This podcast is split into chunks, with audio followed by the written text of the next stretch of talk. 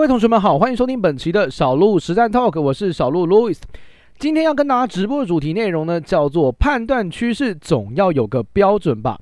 相信同学们在本周的行情操作上面一定会觉得非常的困惑，因为本周的行情真的是非常非常的震荡哦，可能一天上涨，一天又下跌。另外一天又上涨，又再一天给你下跌，利用这样子的一个行情的调性，把很多的投资者对于趋势的判断基本上是洗得头昏脑胀的。也就是行情一天上涨的时候，你可能会觉得充满了希望，会觉得说哇，这个大盘又要再度往上攻击了。但是隔一天又再送你一根黑 K 棒，让你对于行情又再度有一些降温，有一些悲观的情绪。那在这样的一个混乱的行情当中，其实很多同学就会一直。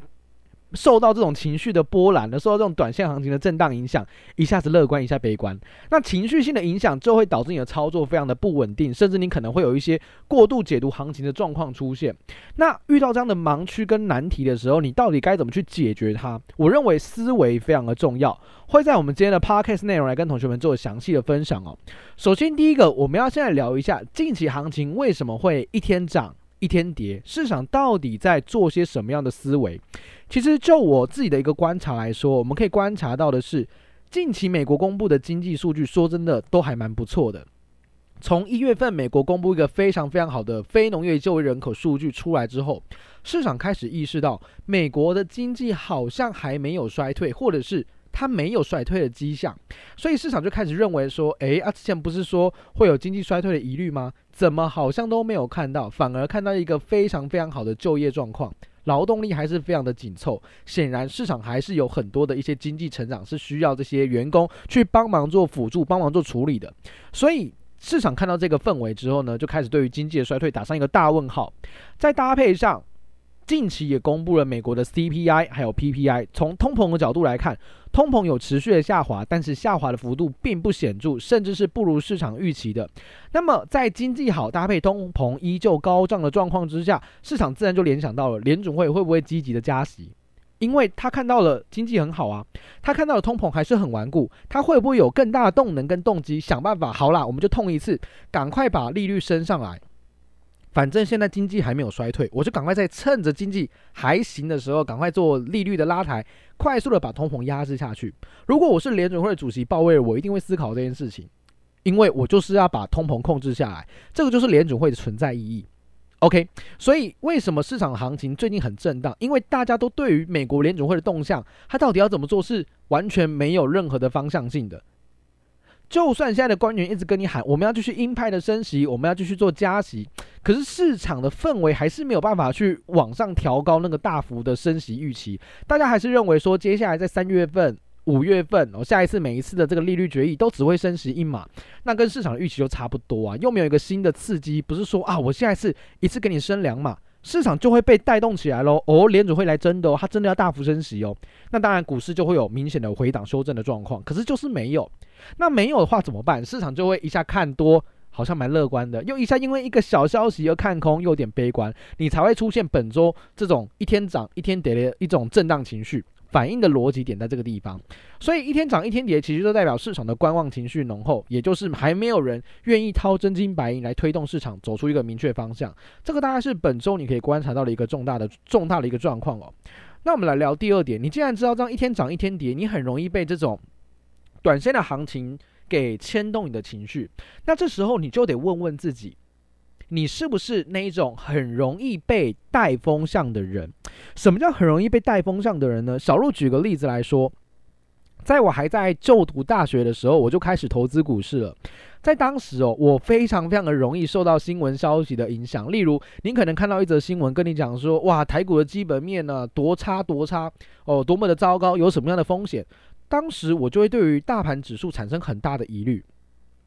我可能认为风险期就要来临了。但是又偶然滑到一篇报道，跟你说啊，其实本益比偏低，这里估值偏低了，这个位置杀低是一个不明智的选择。而在这样的一个消息面刺激之下，我好像又觉得没那么悲观。其实好像说的也是，好像其实真的是估值偏低了，这个地方没有什么需要太过紧张的。而实际上也正是因为这种爆炸的消息持续的去吸收，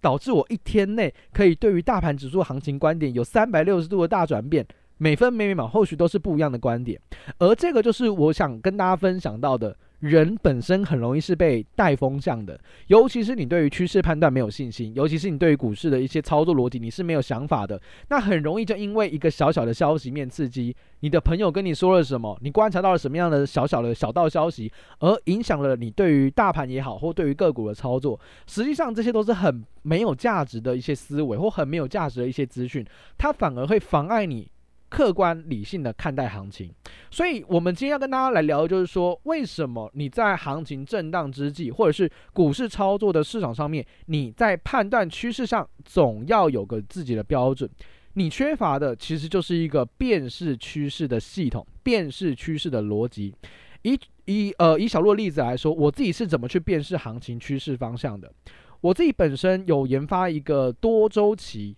多指标的仪表板，也就是我会同时观察日线级别、周线级别还有月线级别这三个时间架构，帮我看看一个行情现在的短、中、长期的趋势到底是一个什么样的格局，到底是多方占有优势还是空方占有优势。同时，这是多周期的部分。那所谓的多指标，指的是我会参考非常多的技术指标，例如像是均线，例如像是 MACD，例如像是 RSI。或者是前高前低等等相关的形态，我会利用这些工具来协助我去综合判断。现在在日线也好，周线也罢，甚至是月线级别来讲，到底是多方比较强势，还是空方比较强势？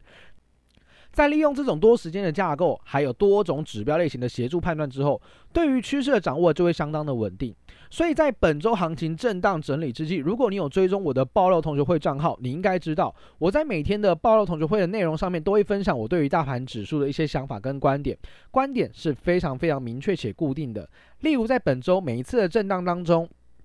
我的盘后贴文都跟同学分享，从多周期的仪表板来看。现在的短期、中期的多头还没有任何的改变，但是长期可能就还是呈现一个相对偏弱势，或者是震荡整理的格局，这个是非常明确的事情。所以我会因为行情的黑黑棒出现了，而改变我的观点吗？并不会。我会因为行情的大涨而改变我的观点吗？也并不会。因为我只尊重一件事情，我只尊重价格的仪表板所帮我归纳出来的行情结论，所以。你在辨识趋势上面，如果你有自己的一套方法，你有自己的一套逻辑，今天是涨是跌根本一点都不重要，反而是你要关注的是你的判断标准改变了没有。如果你的判断标准告诉你现在还是多头，你要跟着行情起舞吗？当然不需要。但如果你的指标已经告诉你了，诶，现在开始有翻空的状况出现，空方开始占有优势了，你要不要提高警觉？当然就要。所以在市场行情震荡整理之际，你在判断趋势上总要有个标准。我的方法就是利用多周期、多指标的方式，协助我来辨识目前的短中长期均线、短中长期的市场趋势，而这是我的方法，分享给大家做参考。所以提醒大家，行情震荡整理之际，尤其是这个高档平台震荡，看空也行，看多也罢，都没有问题。但你只要有一套自己的辨识行情的标准。遵守你的标准逻辑，遵守你的行情判断的思路，顺势来做交易，我觉得绝对是你在面对行情混沌之时一个最佳的解决方案。希望今天的直播内容有分呃有分分享出来，有提醒到大家，你还是要建立自己的一个判断标准，千万不要人云亦云。一天看涨，一天看跌，你就非常容易成为那个被带风向的韭菜，风险就非常的高喽。希望今天内容有帮助到大家。如果觉得今天影片内容不错的话，记得持续追踪我们的 Podcast 内容哦。那么我们就下集内容再见，拜拜。